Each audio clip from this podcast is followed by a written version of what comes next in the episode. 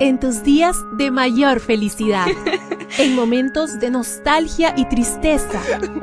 ¿Cómo ser una mujer cristiana y virtuosa hoy? Hoy, virtuosa. Reflexiones para mujeres como tú. Aquí comienza Virtuosa.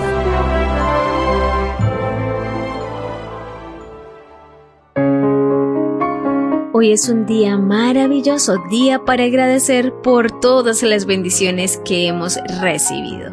La meditación trae hoy por título Jesús te llama amiga. Peter Drucker dijo lo más importante en la comunicación es escuchar lo que no se dice. Jesús tuvo amigos. En Juan 15:15 15, leemos que Jesús dijo explícitamente, los llamo amigos porque les he contado todo lo que me enseñó mi Padre.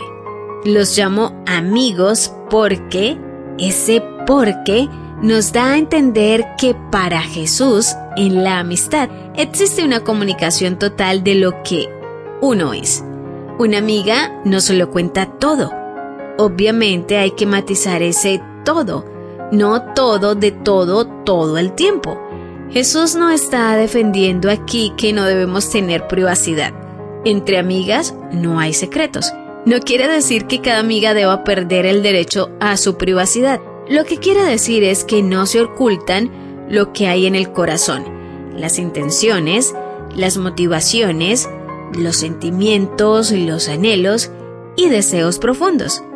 Así como Jesús se mostró amigo porque les contó a sus amigos todas las cosas que consideraba debían saber de él y de su origen divino de cara a la salvación, así una verdadera amiga nos dice lo que considera que nos debe decir por nuestro bien.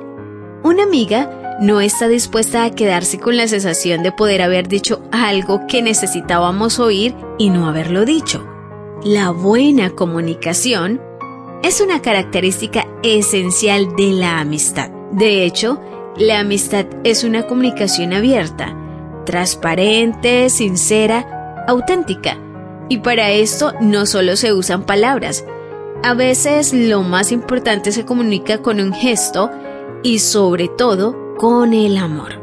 Jesús nos contó cómo era el Padre, no solo y no siempre con palabras, sobre todo y esencialmente con amor, su amistad, libre de prejuicios y desinteresado. Claro que para saber entender lo que no se dice, hay que ser una amiga de verdad, de esas que están pendientes de todo lo que proyectas. Si analizas las amistades que has tenido a lo largo de los años y las que ahora tienes, te darás cuenta de que amistad es también permitir que alguien conozca cómo eres en la privacidad de tu hogar, que sea testigo de tus dinámicas familiares, ahí donde se escucha sin que nadie hable. Por eso amistad es vulnerabilidad, porque es poner nuestro corazón, nuestra intimidad, nuestra privacidad, lo más íntimo de nosotras y que a casi nadie le contamos, en manos de la otra persona, sabiendo que puede hacer dos cosas con él, mimarlo o maltratarlo.